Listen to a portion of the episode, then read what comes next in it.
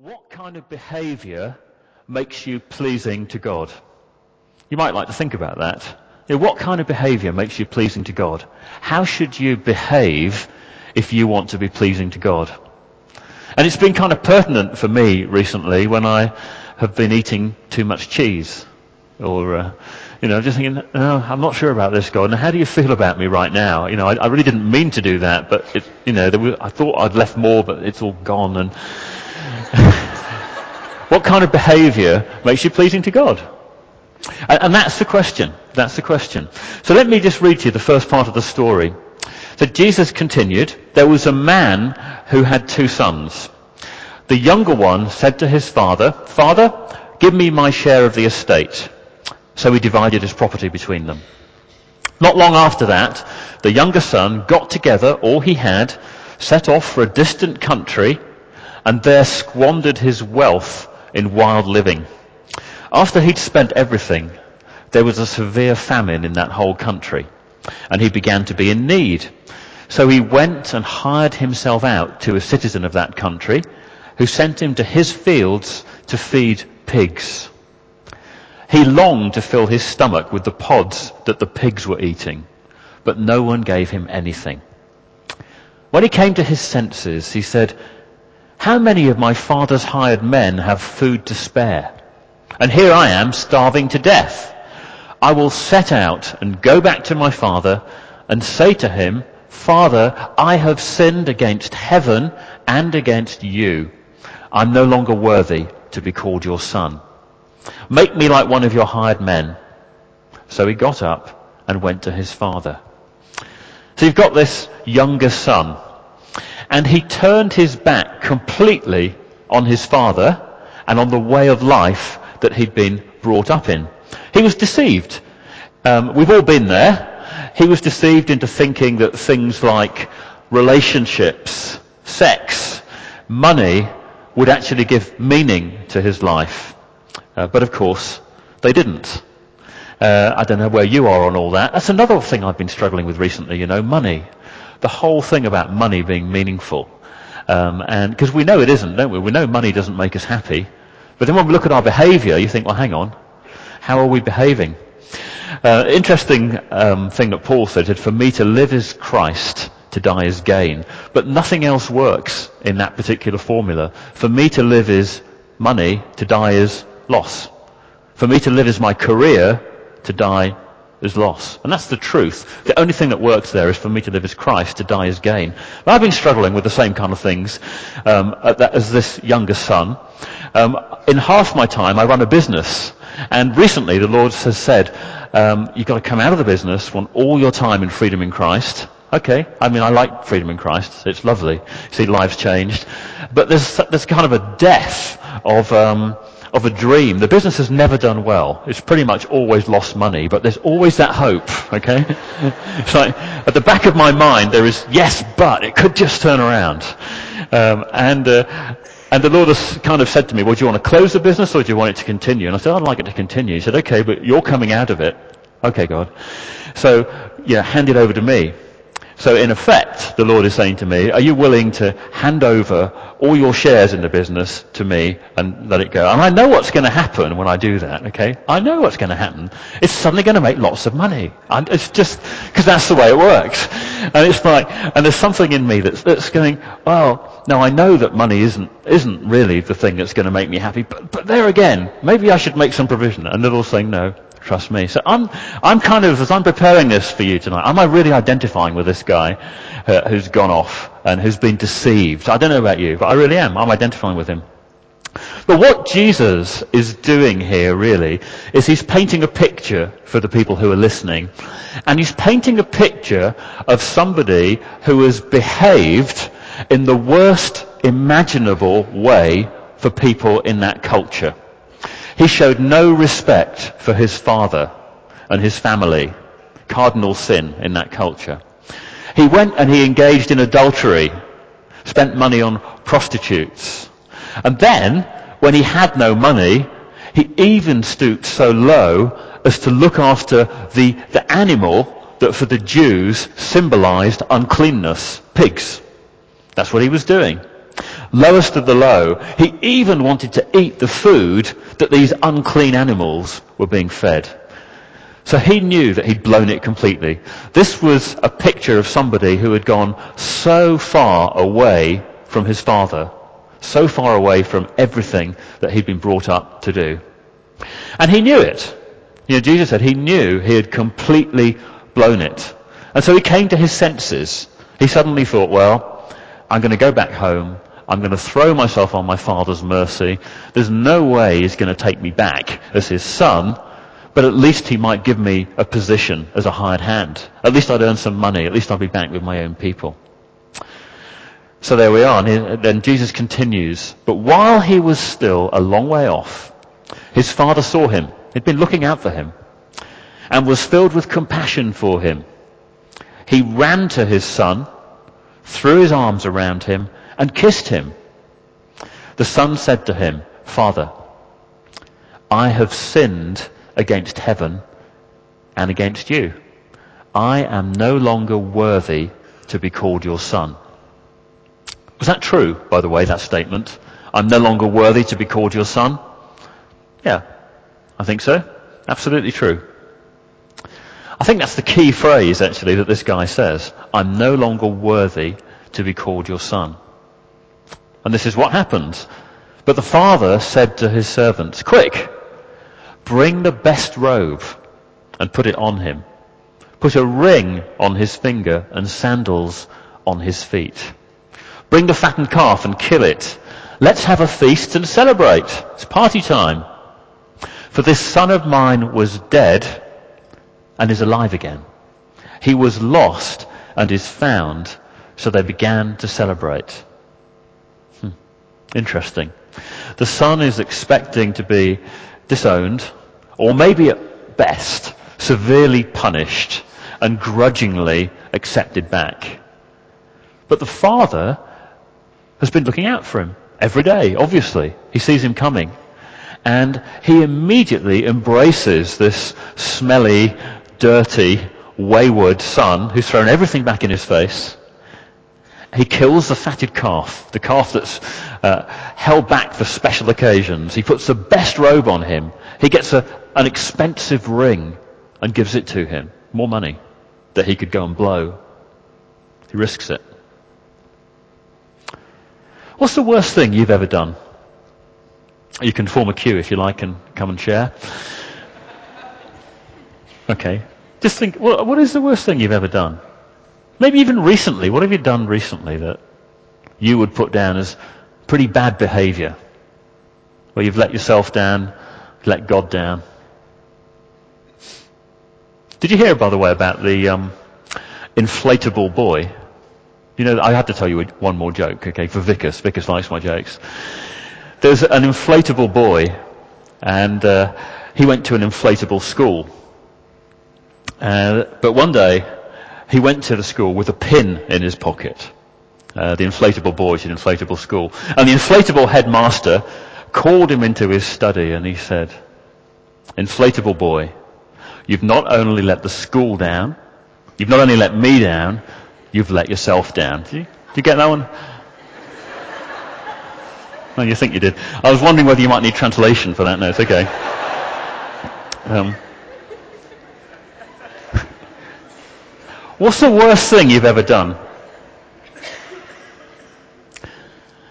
If you decided this evening to go and do that worst thing again, if you went out of here and did it again, and then you came back to God and said, God, here I am, I'm sorry, what would happen? What reception would you get? You'd get the reception that this guy got from his father. That's the point of the story. That's what Jesus is saying. Now, you say to me, well, are you saying, Steve, that, you know, his behavior didn't matter? He could just go and sin and sin and sin and sin. It doesn't matter. No. His behavior had consequences. Uh, for his own life, for a start. Really screwed it up, didn't it? Its behavior had consequences. But one of those consequences was not the ending of the relationship he had with his father. He would always be his father's son. He would always have that relationship. And for us, we are, if we're Christians, if we're Christians, we are children of God. And that is not going to change. So there's nothing that you can do that could make God love you any less than he does now. And nothing, which we'll come to in a minute, that you could do really that could make God love you more either. He just loves you. Even when you fall flat on your face and make a complete mess, he loves you. And God gives you the freedom to fail. Just like the father, I think, you know, handing the son an expensive gold ring. It's like having a drug addict back, isn't it? Who's robbed you and saying, okay, here you go. Let's see what happens. There's a trust there. There's a trust. God gives you freedom to fail. He doesn't want you to fail, but He's giving you the freedom to make bad choices. If you do fail, if you fall flat on your face, He's just there, waiting, looking for you to come back. Permission to smile at that point. Don't you think that's good? Isn't that amazing? Can you get your mind around that? That's where it's at. Can you really get your mind around that? Not just theologically, but that is how your Father God comes to you. There he is. Accepting, loving. It's what the Bible calls grace.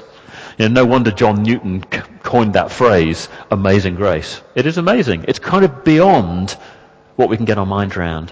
And when I've eaten all that cheese, you know, last night, it was cheese last night, I'm sitting there thinking, ah, oh, why did I do that, Lord? I kind of blown that. I mean, that might seem a trivial thing to you, but it's kind of a big deal for me, because that's kind of my vulnerability. I'm thinking, well, why did I do that, Lord? What have I done? And it's God says, well, you know, let me pick you up and dust you down.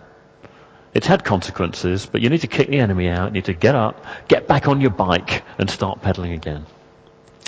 Sin does matter, but it doesn't affect our relationship with God on that deep level. But the guy I want to get to is the one who is often ignored in this story, the older brother.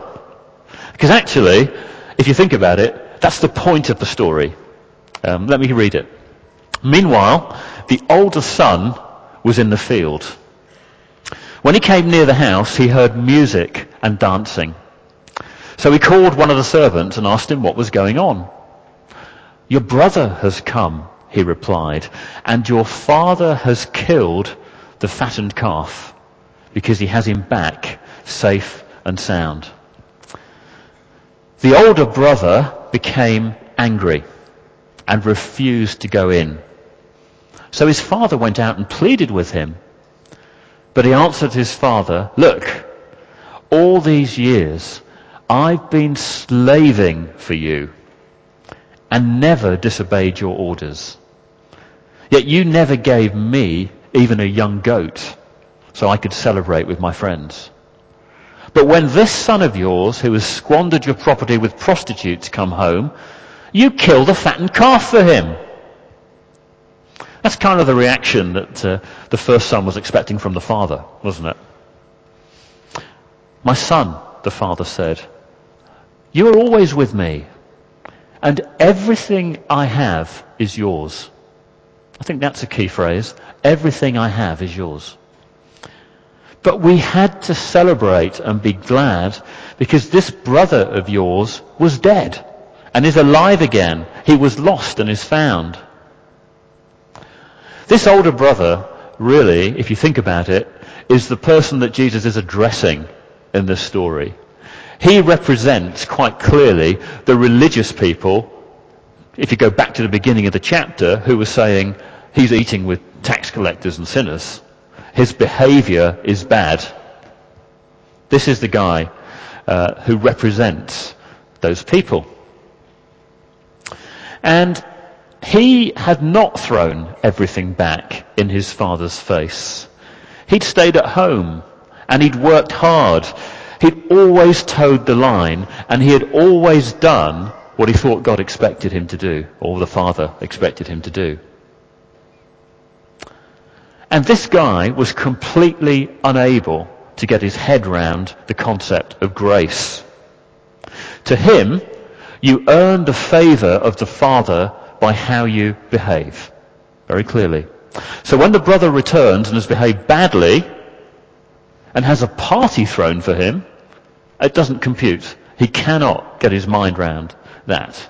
So he becomes almost incandescent with rage. And you know, he's, he's spluttering, isn't he? It's, but, but, all these years I've done everything right. I've played by the rules and you never threw a party for me. It's so unfair. And this is the key point, I think, that this guy did not understand that the Father's love and acceptance was as little to do with his good behavior as it was with the other brother's bad behavior. The whole point of this story is Jesus saying, being pleasing to God has nothing to do with your behavior. Do you see that? One behaved as he was expected to, one behaved very badly. Both of them were accepted by God.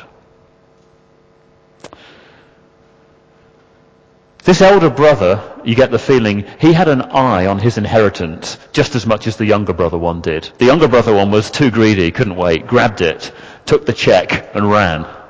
But the older brother is biding his time, but he's just as much got his eye on the money that is coming to him. And he's kind of got the feeling that, well, I'm going to work and I'm going to do what I have to do and I'm not enjoying it very much, but I'm going to live by the rules and one day all this will be mine. That's where he's heading. And the father says, hey, hang on a minute. Haven't you realized everything I have is yours already? Everything I have is yours. Get your mind around that.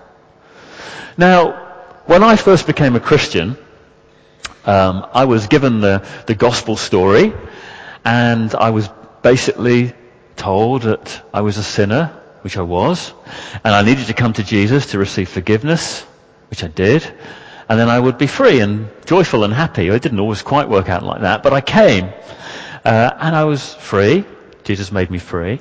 But in the particular culture that I was brought up in, it then very quickly changed and it all became oriented towards my behavior.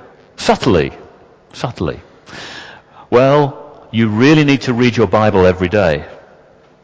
Hmm, you need to come to the midweek fellowship meeting. And you need to do this and you need to behave like that. And Christians don't do that. And so on and so forth. And there will be some truth in that and some value in that. But what happened in my case was I would get completely weighed down.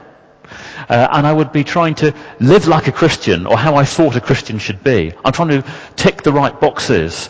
I'm trying to have a quiet time every day. And one of my friends would very helpfully say to me, uh, when I, you know, when, when I got to school, I was about 16 at the time, he'd say, how was your QT today?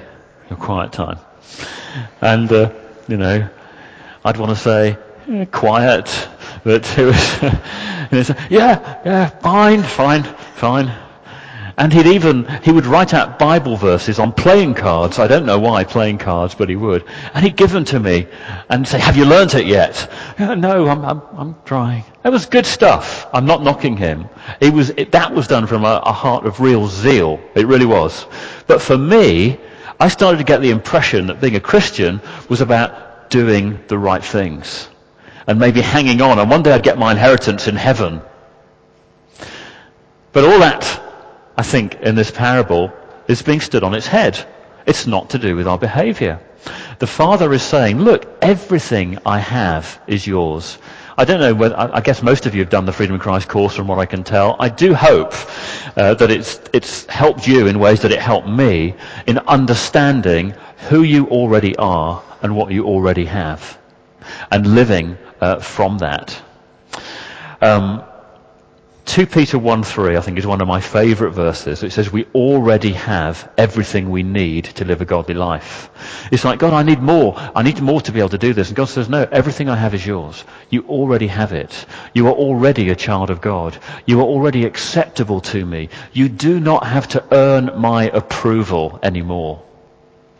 Those of you who had fathers whose approval you felt you had to earn, and that's most of us actually, because that's the culture we kind of live in.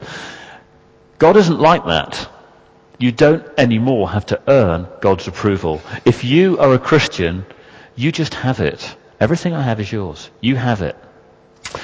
And what you come back to, pleasing God is nothing to do with bad behavior or good behavior. What you come back to is a relationship. that you can't define. You can't say it's A, B, C, and D. It's a relationship. And the whole of this story turns on the character of the Father. It's all to do with the character of the Father, who of course is God. And this God, who we somehow expect to be a kind of tough army sergeant major figure looking for us to put a foot wrong, turns out not to be like that at all. He's not looking at our lives and saying, you put a foot wrong there. He's actually looking at our lives and saying, look at who you are. Look at what I've done for you. Look how delightful you are. You know, you used to be completely abominable to me. I couldn't even look at you because of sin, but look what's happened now. Deep down inside, you've become very, very nice. You've become completely and utterly lovable and acceptable to me. Let's start from that basis. And this is what God is saying. And He, it turns out, is yearning just to have a relationship with us. Or we just turn up and say, Oh, Father, I just thank you that, yeah, you've made me like that. And it's all about you. And, and I want to live for you. And I want to do all the right things. But not because I feel I have to or because I'm trying to earn something. I just want to do them because I love you. Just think about the first son uh, for a minute, the one who blew it all. Can you imagine what it would be like to be him now? He's come back. He's been amazingly reinstated by his father, which he genuinely wasn't expecting, and he absolutely didn't deserve.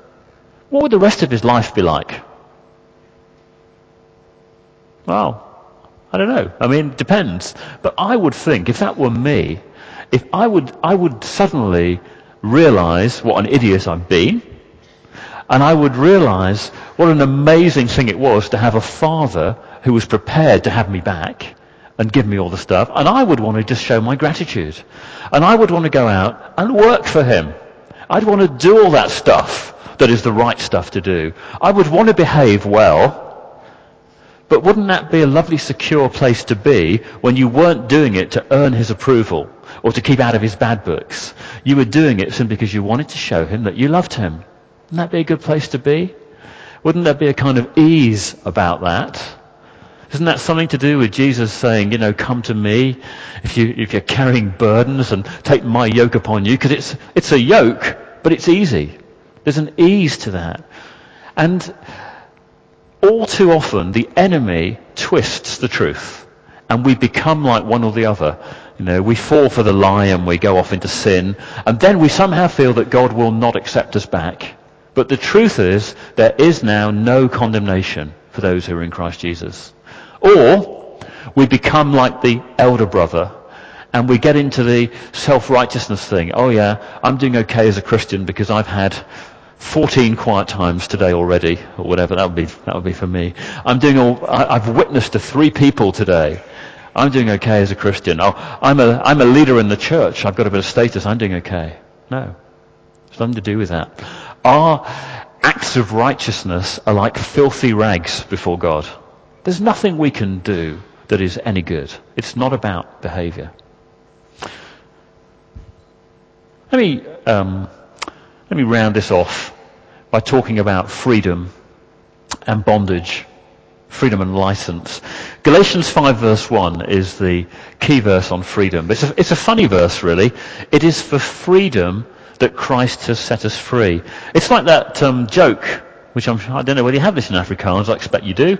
Why did the chicken cross the road? To get to the other side. Okay, that was funny. It's like, but that's what that verse is like. It says, it's essentially Paul saying, um, why did Jesus give you freedom? So you would be free. That's really what it's saying. It is for freedom that Christ has set us free. But Paul just wants to emphasize to us that um, many of us just simply don't walk in that freedom, and it is possible to lose it. Stand firm then, and do not let yourselves be burdened again by a yoke of slavery. What happened was that both brothers did things that they thought would bring them freedom. The first brother, he kind of wanted to throw off the constraints of the family. He wanted to throw off what he saw as the rules and regulations. And he wanted to go and live real freedom. He wanted the money. He wanted the girls. That was real freedom. And yet, was it? No. What happened was it turned into bondage. It had the promise of freedom. It looked like freedom, but it turned into bondage. Interesting. 1 Corinthians 6 verse 12, Paul quotes um, somebody with a little saying that was obviously going around, which is, everything is permissible for me.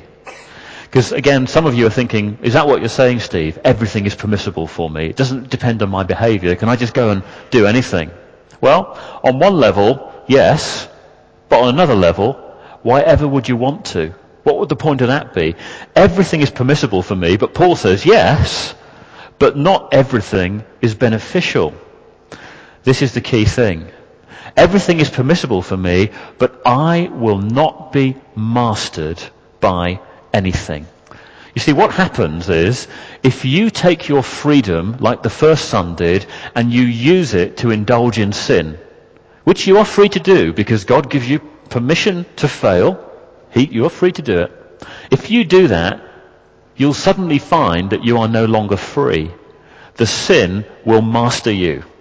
It will turn you into a slave again, which is ridiculous because Jesus died to set you free. Jesus himself, in the classic passage in John 8, where he says you'll know the truth and the truth will set you free, he says this, I tell you the truth, everyone who sins is a slave to sin. So, please don't hear me saying, yes, go and do whatever you want. You're free to, but if you do, you're just putting yourself back into slavery. You're putting yourself back into bondage. That is not real freedom. That's just license. But then the elder brother, he was going to the other extreme. He thought it was ticking the boxes, obeying the rules. He probably had a couple of books on his bookshelf. How to succeed as an elder brother. Um, how to do really well when you come into your father's inheritance. How to run a farm or whatever it was. Because he was a kind of how-to guy. And many of us are wired that way rather than just looking at ourselves and being content to be, which is how Jesus would have us, you know, just be. Just realize you're a child of God, you're lovely, you're acceptable. Understand that. Rest in that for a minute. Be still and know that I'm God. I love you. I'm your father. I'm always going to be there for you. That's kind of the, the being. I'm, I'm hopeless at that. I'm definitely of the doing variety. You know, if, in Freedom in Christ, if we held a conference uh, entitled something like, come and find out who you are, hardly anybody would turn up. They turn up to the conferences which are all to do with how to, how to be a successful Christian. So we kind of have to put that in there and then tell them who they are. Um, because we, we want to do the how to. We want to tick the boxes. And, and um, it's like, well, Steve, yeah, tell me what to do. And I'm saying, yeah, well, to be acceptable to God, well, actually, it's already happened. You know, you are acceptable to God. You became acceptable to Him the minute you became a Christian. Yeah, but what shall I do? Well, well just be. And, and, and we struggle with that. And just like this elder brother. And most churches, actually, in truth, have been happy to come up with a list of things for you to do. Uh, and discipleship, traditionally, has been do this, do that, do the other. But we have learnt that we really need to help people connect with these truths of who they are in Christ, what it means to be accepted, really get firm in their minds that there is no condemnation from God. There may be all sorts of condemning thoughts in here, but none of them are from God. He does not condemn you. And on the basis of that, when we have understood that, then we can get up, have a sense of call from God, and we can go and work and work and work for Him, but out of a sense of love and relationship, not out of a sense of slavery, which is what the older son said. He said, I have been slaving away. So it is for freedom that Christ has set us free. And so we, we need to keep ourselves away on the one hand from the license to just thinking sin doesn't matter. It does matter. It gives the enemy a foothold. It puts us back into bondage. And on the other, we need to keep away from the, I've got to behave like this, I've got to do that, or God won't be pleased with me. It's quite tricky actually, isn't it? To steer that middle line, but we have to keep bringing ourselves back there. 1 John 3 1. How great is the love the Father has lavished on us that we should be called children of God. And then he feels he has to emphasize it. And that is what we are. If you read any of Paul's letters, you'll get halfway through before he starts telling you how to behave. The first half of Paul's letters are always about what has been done, who you are. And when you've understood that, only then does he move on and say, right, if you're married, this is how to behave. If you're a parent, this is how to behave. My, my kids have got onto that second half. They, they, keep telling me I'm not to exasperate them. It's become a little bit of a, a, monotonous thing in our family. Dad, you're exasperating me. Okay, right. But only, only when we've got to the second half of Paul's letters do we get to that bit. I want to read you, I just want to read you a letter to finish. Somebody sent me, which I like. Uh, it's a lady, and she says, a year ago, I cried out to the Lord for a foundation to my life, as I'd been a Christian for about five years, but was feeling like a constant failure. That was when I first went through the Freedom in Christ course and discovered that there is no condemnation for those who are in Christ. Well, this summer, I felt the Lord saying that He wanted me to accept His love. So I asked Him how to do that. Hmm. And it seemed He just wanted me to believe and trust that He did really love me. So I did. The change is unbelievable.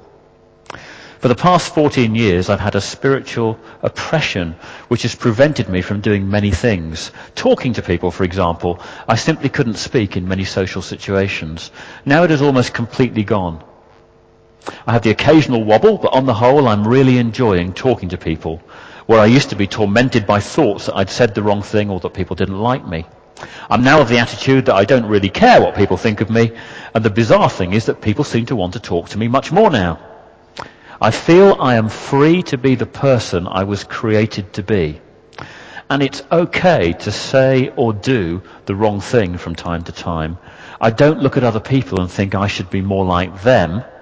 In fact, I think I should just become more like me.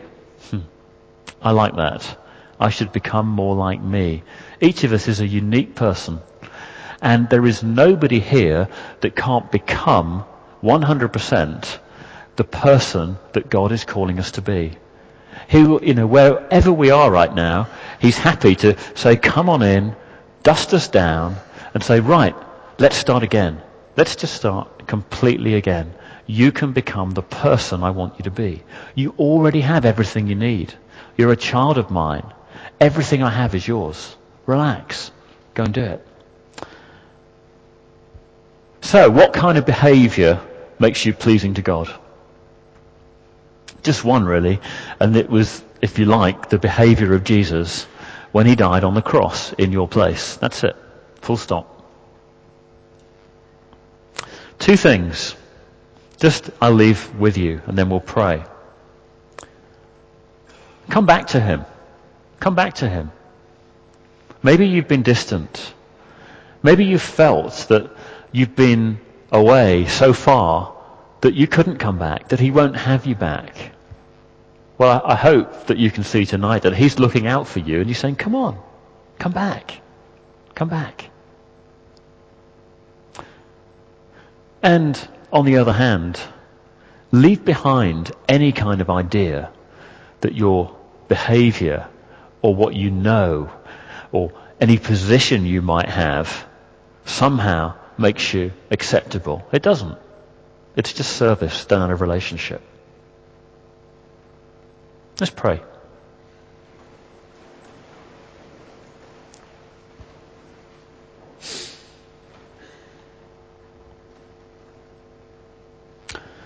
Let's, um, let's keep our eyes closed, but I'm going to ask you to respond to God just by putting your hand up if you want to, just so you can do something positive. But if any of you are just thinking, yeah, I just, I really want to come back and start again, could you just put your hand up? Nobody else, nobody look around, but you just put your hand up and I'll pray and you can pray with me. Oh Father, we thank you so much that you just love us. And you look at the stuff that we've been into, we look at the sin, we look at the distance we put between you and us, and we come back. We just return. We come to our senses. And we come and we throw ourselves on your mercy. But Lord, we thank you that we already know the end of the story. That you take us, you dust us down, you have already forgiven us, you clean us, and you purify us. You put your best robe on us, your ring on our finger, and you throw a party. Lord, we come back. We return to you, Lord, with all our heart. Lord, we, we just put our confusion at your feet. The mess we've made, we put at your feet. But right now, Lord, we thank you so much that we can start again. And we just say, we give you our whole heart. We turn to you. Thank you, Lord. And anyone who just feels that you've been striving to act like a Christian, or how you feel a Christian should act, and it's just been a joyless thing. It's been a, a kind of trying to obey rules and tick the boxes. If you just want to dump all that and change, maybe you just like to put your hand up and I'll pray about that. Father, we thank you so much that you are not the kind of God that wants us to obey a load of rules. You showed us in the Old Testament that that doesn't work, and you sent Jesus to fulfill the law by fulfilling its demands in our place, in effect. And we come to you now to lay down once and for all the thoughts we have that we have somehow got to be approved by you. And we just rejoice in the truth that we are already approved. We thank you, Lord. We praise you, Lord, for that all of the things that we feel we have to do, we recognize that we don't have to do them. But where they're good things, Lord, we will do them. But out of a sense of love for you, not out of a sense of duty. Lord, we pray you will break the bondage of legalism in us right now in the name of Jesus. Amen.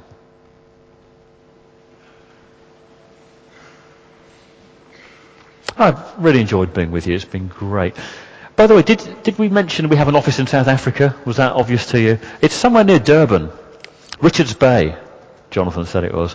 There's a great guy there. So if you go back, he is just starting um, Freedom in Christ. He's a Methodist minister and he's looking for ways to come out and do it and he's getting invitations from all over the country.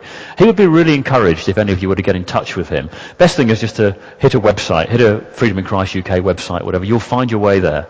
Uh, but uh, pray for Jonathan.